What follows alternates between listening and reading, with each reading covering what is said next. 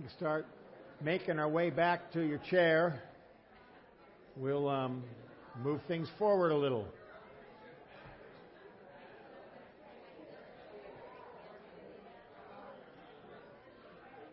First service, they had this thing turned up too loud. Huh? Well, sometimes I don't either, I guess. well, if we all want to make our way to our seats, we'll go ahead and move on to the next chapter the Lord has for us this morning. If you need a Bible, you got here and you went, oh, um, I left my Bible at home and my phone has my Bible on it. Uh, my brother's here. Oh, hand one too. If you need it, raise your hand. And all right, oh, got one. We need one. Okay. Well, good morning. Welcome. I um, was told at first service that my um, title was too long. And I thought you should have seen it before I cut it back. Um, but the, this morning, when, a couple of days, when Pastor Tom texted me and said, I don't know, but we might be getting delayed because of the weather. Could you cover for me if we don't get back in time? And I said, sure. And then, of course, he ended up not being able to get out because of the Dallas area with all the ice. So um, I was ready to go. I said, but you know, we've, we've uh, God has given me something to share this morning, and um, and I think we're ready for it. Uh, so it's four lessons from Israel's wilderness years. There's actually more lessons they learned than just four, but um, and I could actually give a sermon on each one of these lessons, but we're not going to do that this morning. We're just going to do a highlight on these four, and um, and move on from there. But as it says, the text is. Uh, out of 1 Corinthians chapter 9, 24 and 20 through 27, and then 10, 1 through 12. So let's have a word of prayer, and then we'll dive right into this. Father, thank you. Thank you, Lord, that you, you love us, that you um, care for us, that you watch over our lives every day for good. And sometimes, Lord, we, we, there's lessons we need to learn. We make mistakes, but God, you're faithful and true, and you will walk us through those lessons to the desire to grow, be more godly, be more Christ like in how we live. Because that pleases you, and that brings glory to your name. And that's what we want, Father, to be pleasing to you and for your name to be glorified. So this morning, as we go through your word, we just ask, Lord, open each heart to receive whatever it is you have for each one of us today, to take this week to live by and to remember. So I ask that in Jesus' name, and all the God's people say, Amen. Amen. Amen. Well, I thought about this the other day. I was thinking, you know, how long have I been a believer? And I added it up the years, and it's been almost 43 years since um, I first gave my heart to the Lord, finally surrendered. I had given Him.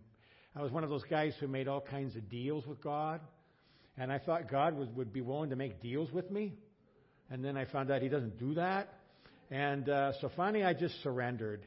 And in that time, that 43 years, I've learned many, many lessons. And I'm sure that's true for all of us here. Now, some lessons I learned quickly, real fast. And some lessons, well, not so fast. And I had to go around the block a few times before it kind of funny uh, stuck. And I'm sure that's true for some of you all here too. Some of the lessons I've learned were great lessons and they were important lessons.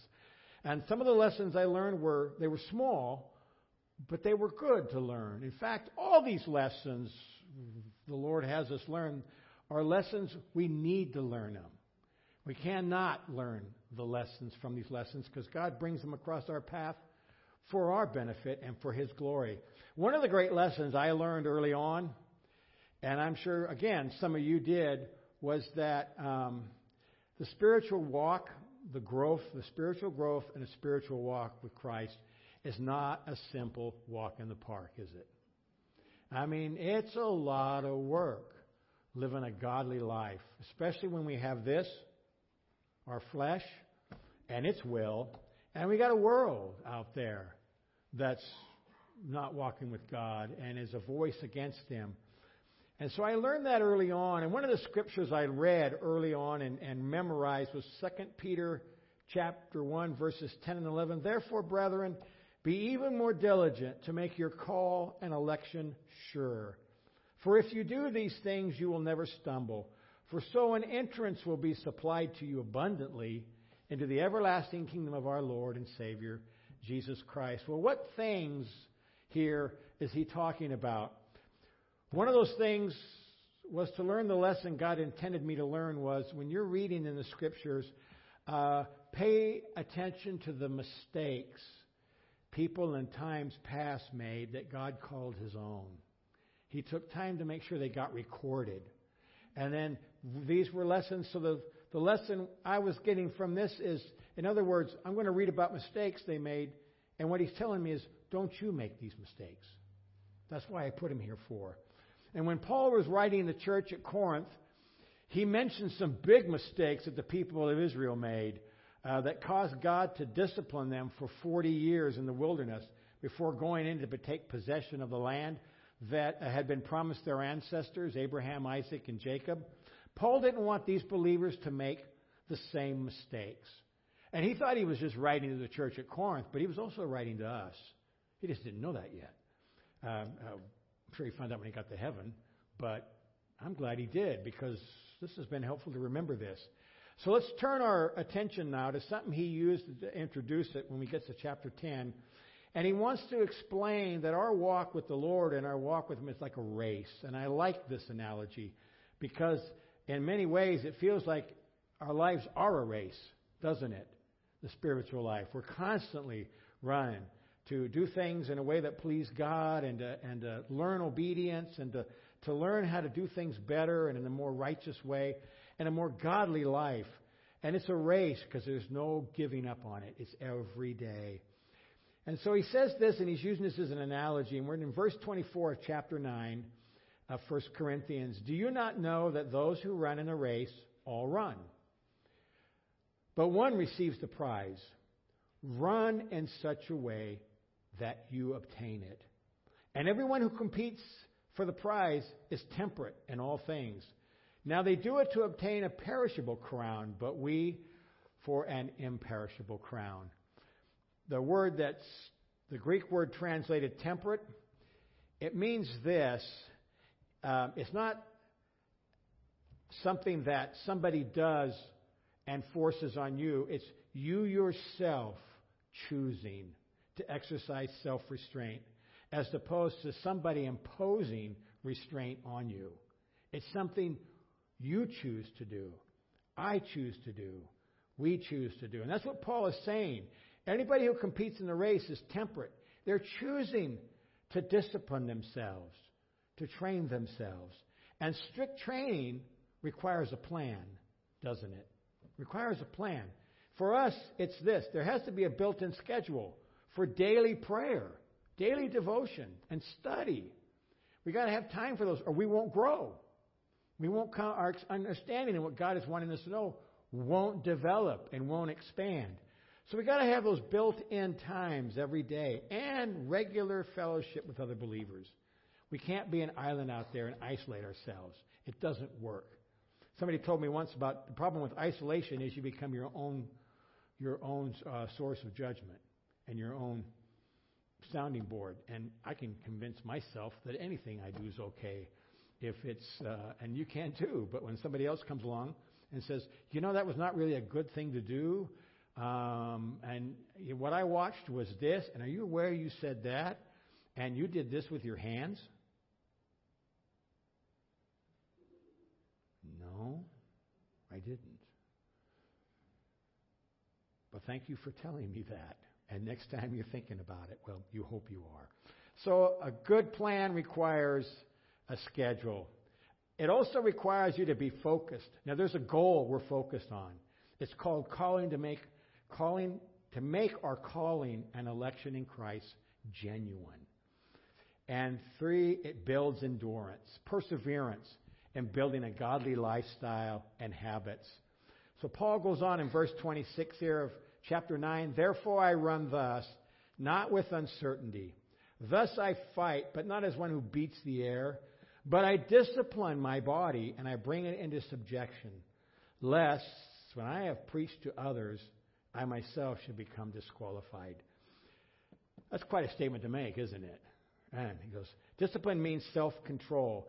I don't continue to deliberately walk in ungodliness, breaking God's laws like an unbeliever does, or like we used to.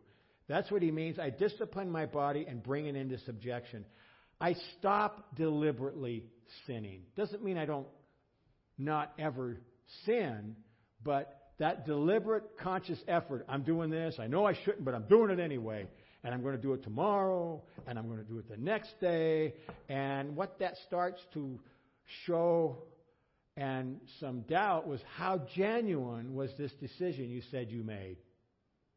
Because it starts to uh, make that look like maybe it wasn't too genuine. And the problem with that is that if you stay on that course, if we stay on that course, if somebody does, they may find they're disqualified at the end when it's all said and done. So when Paul says, Lest when I have preached to others, I myself should become disqualified, he's talking about a spiritual life that lacks discipline and self control and running the potential of being disqualified for the prize at the end. 2 Peter 1 9 says, For he who lacks these things is short sighted, even to blindness, and has forgotten that he was cleansed from his old sins. Now, keeping in mind Paul's analogy of running the race to win the prize that lasts for eternity, the following four lessons from Israel's past will help us avoid what Paul wanted to also avoid getting the disqualification notice at the end. So here's the four lessons, but we're going to read the text first, and we're in 1 Corinthians chapter 10, 1 through 12. Follow along with me. Moreover, brethren, I do not want you to be unaware that all our fathers were under the cloud. All passed through the sea. All were baptized into Moses and the cloud and the sea. All ate the same spiritual food and all drank the same spiritual drink. For they drank of the spiritual rock that followed them, and that rock was Christ. But most of them God was not well pleased, for their bodies were scattered in the wilderness. Now, these things became our examples to the intent that we should not lust after evil things as they also lusted. And do not become idolaters, as were some of them. As it is written, the people sat down to eat and drink and rose up to play. Nor let us commit sexual immorality, as some of them did. And in one day, 23,000 fell.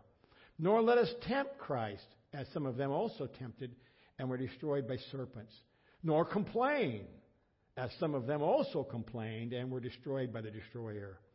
Now, all these things happened to them as examples, and they were written for our admonition, upon whom the ends of the ages have come. Verse 12 Therefore, let him who thinks he stands take heed, lest he fall. Now, the 40 years in the wilderness that Israel, Paul was referring to here, was judgment because of unbelief and rebellion by those uh, Hebrews that God had led out of slavery in Egypt. At the end of 40 years, the Lord said through Moses to a new generation that had been raised up, and in Deuteronomy 8 2, and you shall remember that the Lord your God led you all the way these 40 years in the wilderness. Here's why to humble you and test you, to know what was in your heart, whether you would keep his commandments or not. Well, how well did they do with their test? Not too good. Look at verse 5 in our text. But with most of them, God was what? Not well pleased, for their bodies were scattered in the wilderness. And I had just read in verse 11, now all these things happened to them as examples, that they were written for our admonition, upon whom the ends of the ages have come. Now, for the Christian who says, I don't need these lessons. I don't need this. I'm doing okay. I don't need this. Look at verse uh, 12 of our text. Therefore, let him who thinks he stands take heed lest he what? Fall. So, lesson one is this don't set your heart on evil things. Be content and thankful. Verse 6 of our text said this now these things became our examples to the intent that we should not what? Lust after evil things, as they also lusted. To set our heart on something in this context means to crave, covet, or be greedy for. I gotta have it, and it becomes the all-consuming desire of your heart. Psalm 106, 14 and 15 says this In the wilderness, their desires ran wild, testing God's patience in that dry wasteland. So he gave them what they asked for, but he sent a plague along with it. Whew. So, what did the Israelites desire in the desert? They remembered the good life they left behind, forgetting the cruel slavery that God had delivered them from. Exodus 16:3 says, "Well, they were in Egypt, they were thinking back in Egypt when we sat by the pots of meat and when we ate bread to the full." And Numbers 11:5, we read, remember the fish which we ate freely in Egypt, the cucumbers, the melons, the leeks, and the onions and the garlic. You know, desiring these foods wasn't evil, but the spirit of discontent behind it was. They craved what God had withheld from them and were discontent with what God provided. Numbers 33 of uh, Numbers 11:33. But while the meat was still between their teeth, get this image in your mind. Before it was chewed, the wrath of the Lord was aroused against the people, and the Lord struck the people with a very great plague. This kind of craving, and we've all done that to one degree or another, is motivated purely by the desire or need of the moment and doesn't take into account the bigger picture or long term consequences. And we all can relate to that one, amen? We've all done that. Craving for evil things comes when we stop being thankful for what God has provided. And we stop think we start thinking about what we would like to have and not what we should have. And I've been there, and I've helped a lot of men and women coming out of drug addiction that also to help them understand that. Stop being thankful for what God has provided. The bed's not comfortable enough here. The food's not to my liking here. I used to hear that a lot. It was a, it was a residential program. The counselor's not a nice guy. He tells me things I don't want to hear. I heard that once. And I said, well, What does he tell you? He tells me that I've been living in sin and that I've been committing idolatry and that I need to change my lifestyle, but God will help me. I don't want to hear that. I want to hear I'm okay. You know? I thought God loved me. He does. That's why He's put that man in your life and across your path to tell you the truth. You need to hear these things. Philippians um, 4 11 through 13. Not, and Paul talked often about um, being thankful. And he preached on it often and he lived it out. And in Philippians 4 11 through 13 says, Not that I speak in regard to need, for I have learned, in whatever state I am, to be content. I know how to be abased, and I know how to abound. Everywhere and in all things, I have learned both to be full and to be hungry, both to abound and to suffer need. And then he says this I can do all things through Christ who strengthens me. I can do all things. So the lesson that God wants us to remember and learn to take to heart or relearn if we need to is don't set your heart on evil things. Be content and thankful. Remember, our goal is what? At the end, to receive the crown, to receive the prize. So it's worth the effort. It's worth the cost it takes for us. Lesson two don't become idolaters. Love God foremost. Verse 7 of our text. Do not become idolaters, as were some of them. As it is written, the people sat down to eat and drink, and they rose up to play. This comes out of the uh, golden calf incident that happened at the foot of Mount Sinai. Um, Aaron says, as they make this gold calf, as way reminder, Aaron says, Here's our God who delivered us out of Egypt. Now, Moses is up on Mount Sinai getting the Ten Commandments. And he comes down, and what does he do with the first set that God himself wrote? He throws it on the ground in front of that thing. And uh, they got up to play, and they had let idolatry come into their heart. The first commandment, you shall have no other gods before me. You know, idolatry occurs in our hearts when we replace, when God's replaced by another love in our heart. do You know that's idolatry. We don't think of it as idolatry, but it is. It's idolatry. You know, one example, a couple of examples, and this real quickly, one example of idolatry is addiction, idolatry of the heart. Remember the analogy is the believer's spiritual life being a race to be lived out in a way that leads to winning.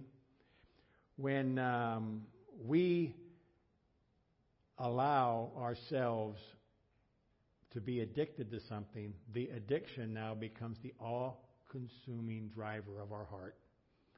To find satisf- to, to satisfy it, to feed it, to to live for it.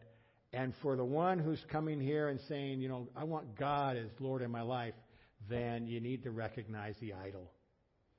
And your journey to find freedom from that idol starts at the foot of Calvary and you stay at the foot of Calvary. It's there you grow, it's there you live, it's there you walk, it's there you're reminded every day the cost God paid so you could have freedom. And you will learn to not put the idols up in your heart that were so easy to do before. Amen? Amen. So recognize for that. 1 John 2 16 and 17 says this. For all that is in the world, the lust of the flesh and the lust of the eyes and the pride of life, is not of the Father, but is of the world. And the world's passing away and the lust of it. And I'm going, Amen, go away. But he who does the will of God abides forever. Money's another very powerful uh, idol, and many Christians have compromised with it. You know, when the flesh and the eyes lust after something, and the pride of life says, and we demand to have these desires of the heart, it becomes the idols the heart is focused on, and you've replaced God as your first love. Now, God's still there, but we've silenced Him in our life. Don't compromise with that. Matthew, uh, those who um, let money become an idol and they begin to compromise, often it's because they forgot about the Lord's teaching in Matthew 6, verse 31 and 34. Therefore, do not worry, saying, What shall we eat? Or what shall we drink? Or what shall I wear? For all these things the Gentiles seek. For your heavenly Father knows that you need all these things. But seek first the kingdom of God and his righteousness, and all these things shall be added to you. Sufficient Therefore, do not worry about tomorrow, for tomorrow will worry about its own things. Sufficient for the day is its own troubles. Amen? How many have found that true? There's always troubles every day.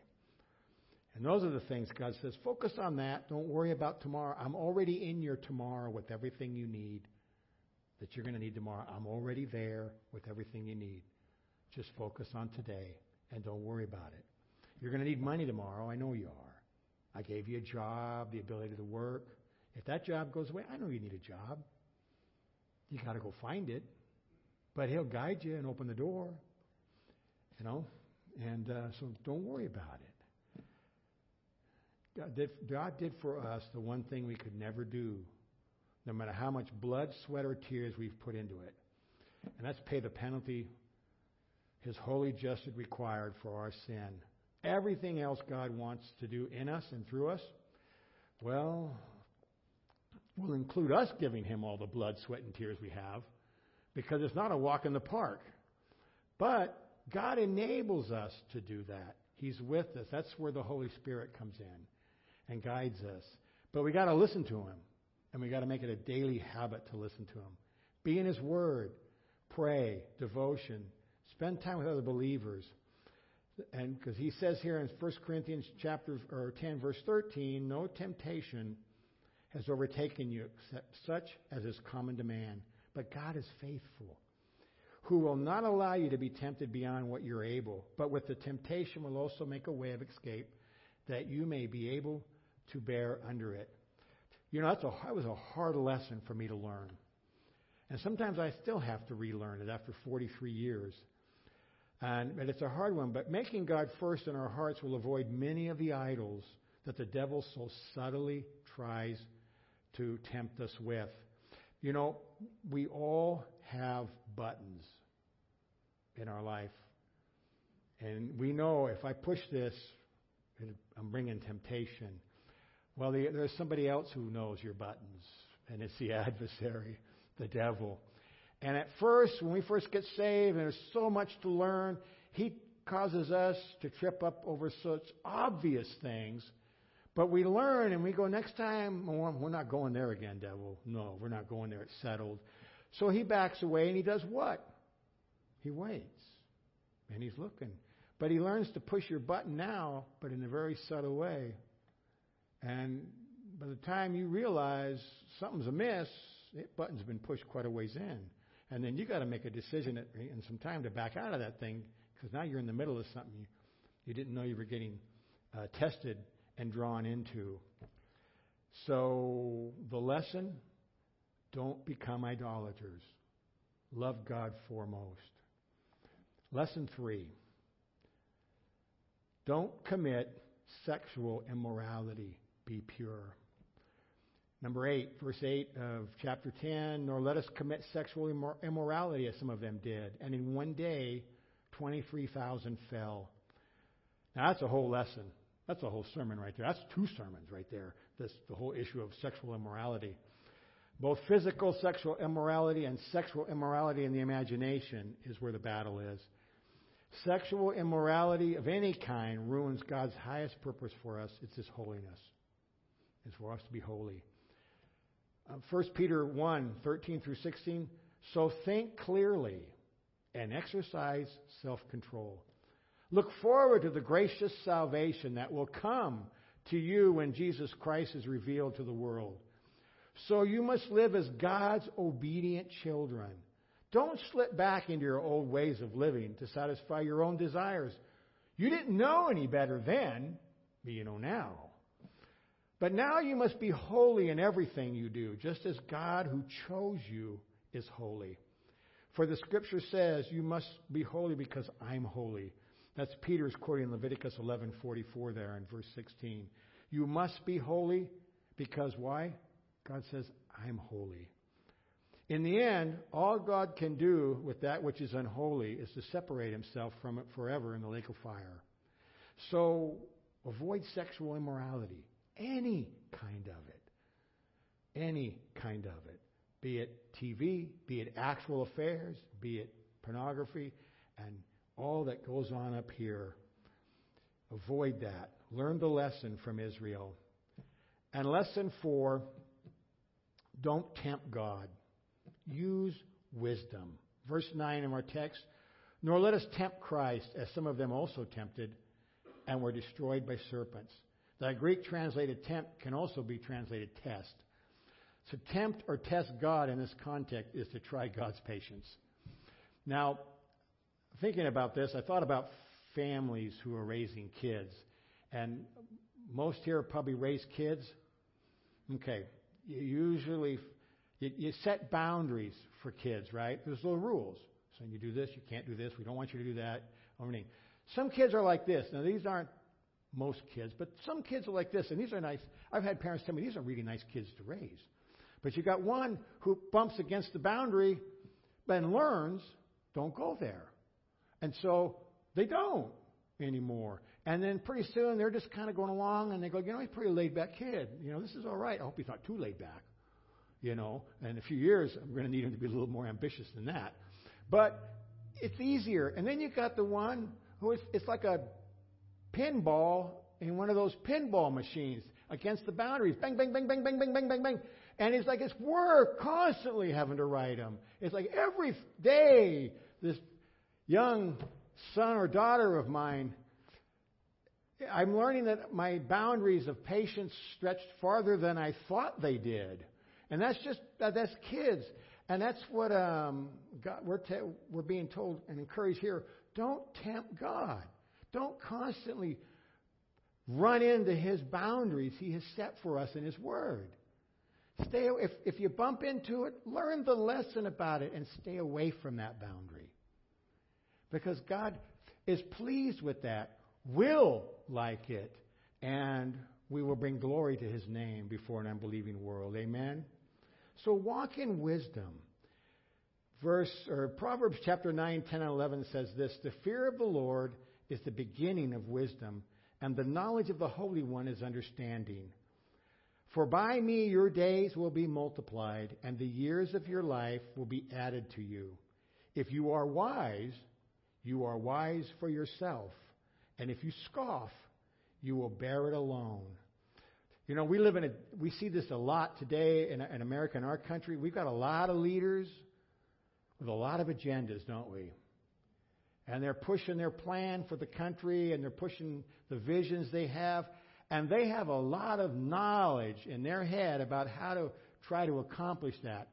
But what's lacking in our leaders is wisdom. Why? Because there's no fear of God before them. Because if you have a fear of God, one day I'm going to answer to Him. One day I'm going to have to stand before Him. You start thinking about, okay, what kind of a life am I living?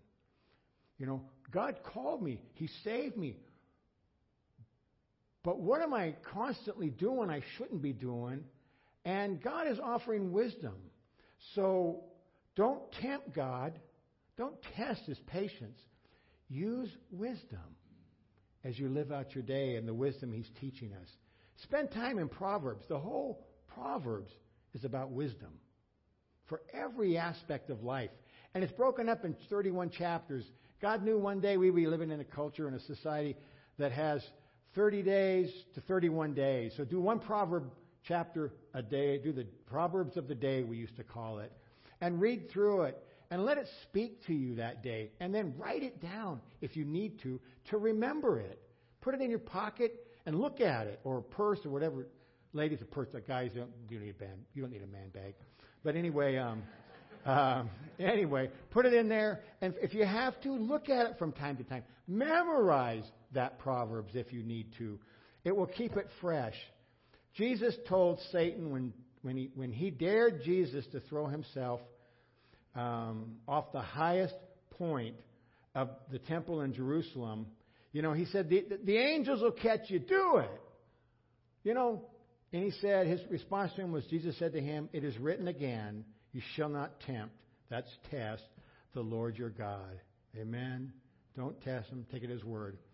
We must all use caution in not doing or thinking what we know will lead to temptation for us. We each have buttons, and we know Uh, pushing those buttons is not wise because it will lead to temptation. So I leave those buttons alone. So the lesson don't tempt God, use wisdom. So let's read through the four again, real quick. Lesson one don't set your heart on evil things. Be content and what? Thankful. That's an important one.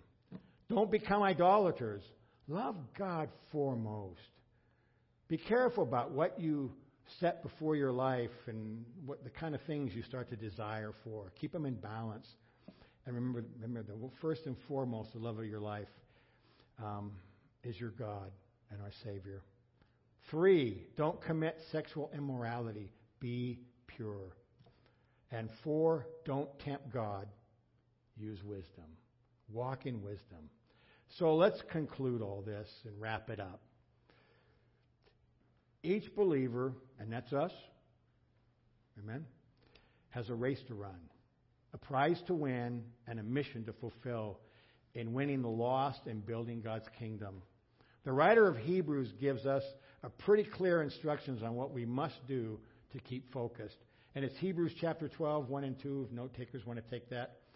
Therefore, it says this We also, since we are surrounded by so great a cloud of witnesses, let us lay aside every weight and the sin which so easily ensnares us, and let us run with endurance the race that is set before us. Looking unto Jesus, the author and finisher of our faith, who for the joy that was set before him endured the cross, despising the shame, and sat down at the right hand of the throne of God. Now, Jesus uh, tell, uh, doesn't tell us to look at the spectators. Who are the spectators? That's the unbelievers and or even look at the runners. Those are our fellow believers running with us. Don't look at them. He says, but only look at him. the author and finisher of our faith, for he is holy. Learn these lessons and apply them daily until they are the habit of your day, and you won't find yourself disqualified for the prize at the end of the race.